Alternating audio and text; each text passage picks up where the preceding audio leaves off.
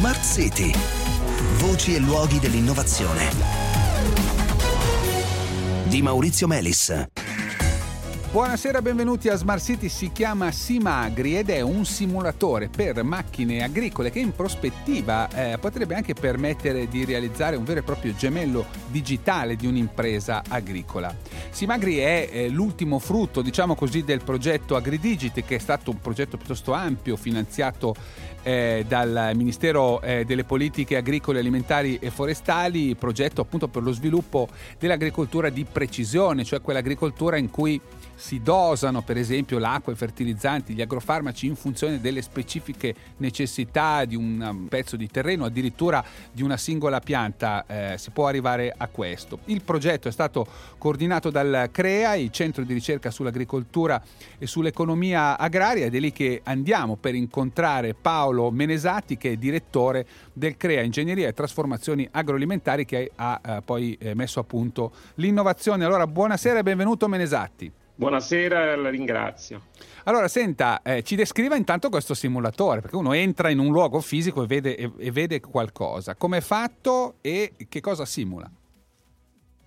Allora, il simulatore che abbiamo denominato Simagri è un uh, simulatore fisico virtuale di un trattore che aziona un parco macchine, sempre virtuali, di macchine operatrici eh, agricole eh, nello specifico per la semina, la distribuzione dei fertilizzanti e la distribuzione dei fitofarmaci, con particolare attenzione alle applicazioni per l'agricoltura di precisione. È ispirato ai simulatori automobilistici. Ecco, spieghiamolo questo, cioè è un po' come quei simulatori di auto in cui uno ha de- di quelli sofisticati, naturalmente con i grandi schermi o come un simulatore per aereo, insomma, no? riproduce quello che si prova a guidare uno di questi mezzi in qualche modo.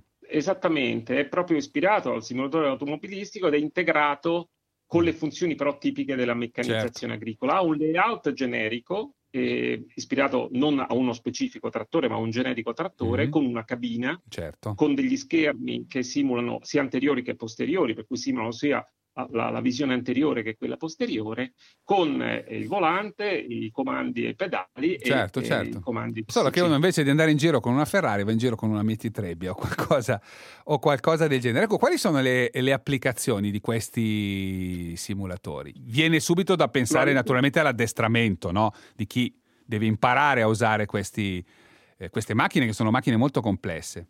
Allora, per quanto ci riguarda, eh, le finalità sono tre. Una è la mm. ricerca e sperimentazione, che è un po' il core business della nostra attività.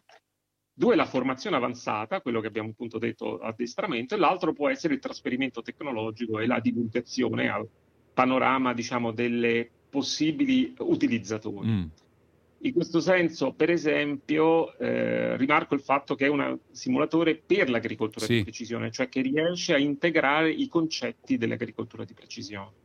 Cosa significa, eh, diciamo, lavorare in agricoltura di precisione. I trattori moderni, eh, quelli fisici, hanno un sistema eh, collegamento satellitare che gli consente un dislocamento estremamente preciso e dunque delle lavorazioni iper, super precise. Al centimetro Partiamo praticamente, da, no? A livello centimetrico.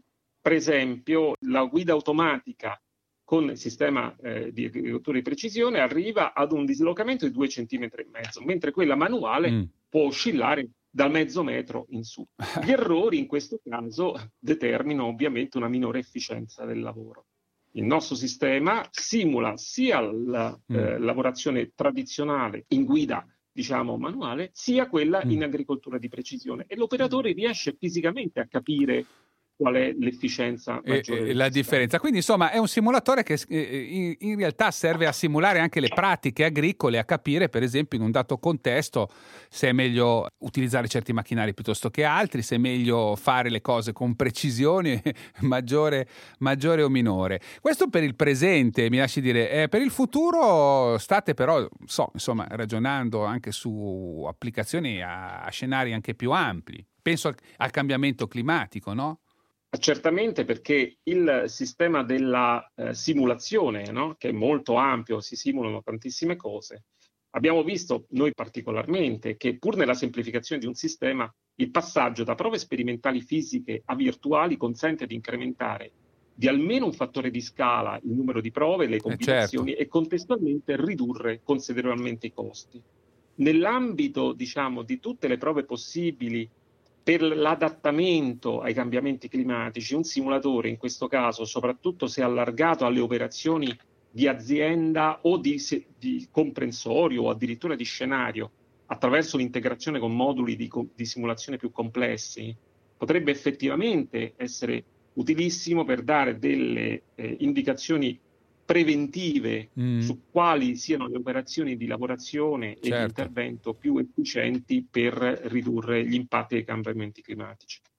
Senta, eh, a proposito di agricoltura di precisione, l'Italia eh, a che punto è? Perché insomma pare che stia facendo abbastanza fatica a penetrare questo paradigma che, che poi eh, insomma, ha varie implicazioni positive, tra cui la, la riduzione di, nel consumo di, no, di, risorse, fertilizzanti e quant'altro. A, a come siamo messi?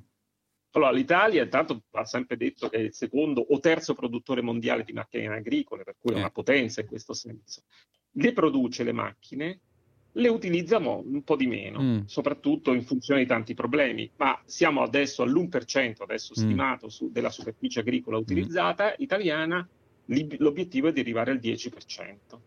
Grazie, grazie Paolo Menesatti, buon lavoro. Grazie a voi. Bene cari ascoltatori, abbiamo concluso anche per questa serata, ci diamo appuntamento a domani.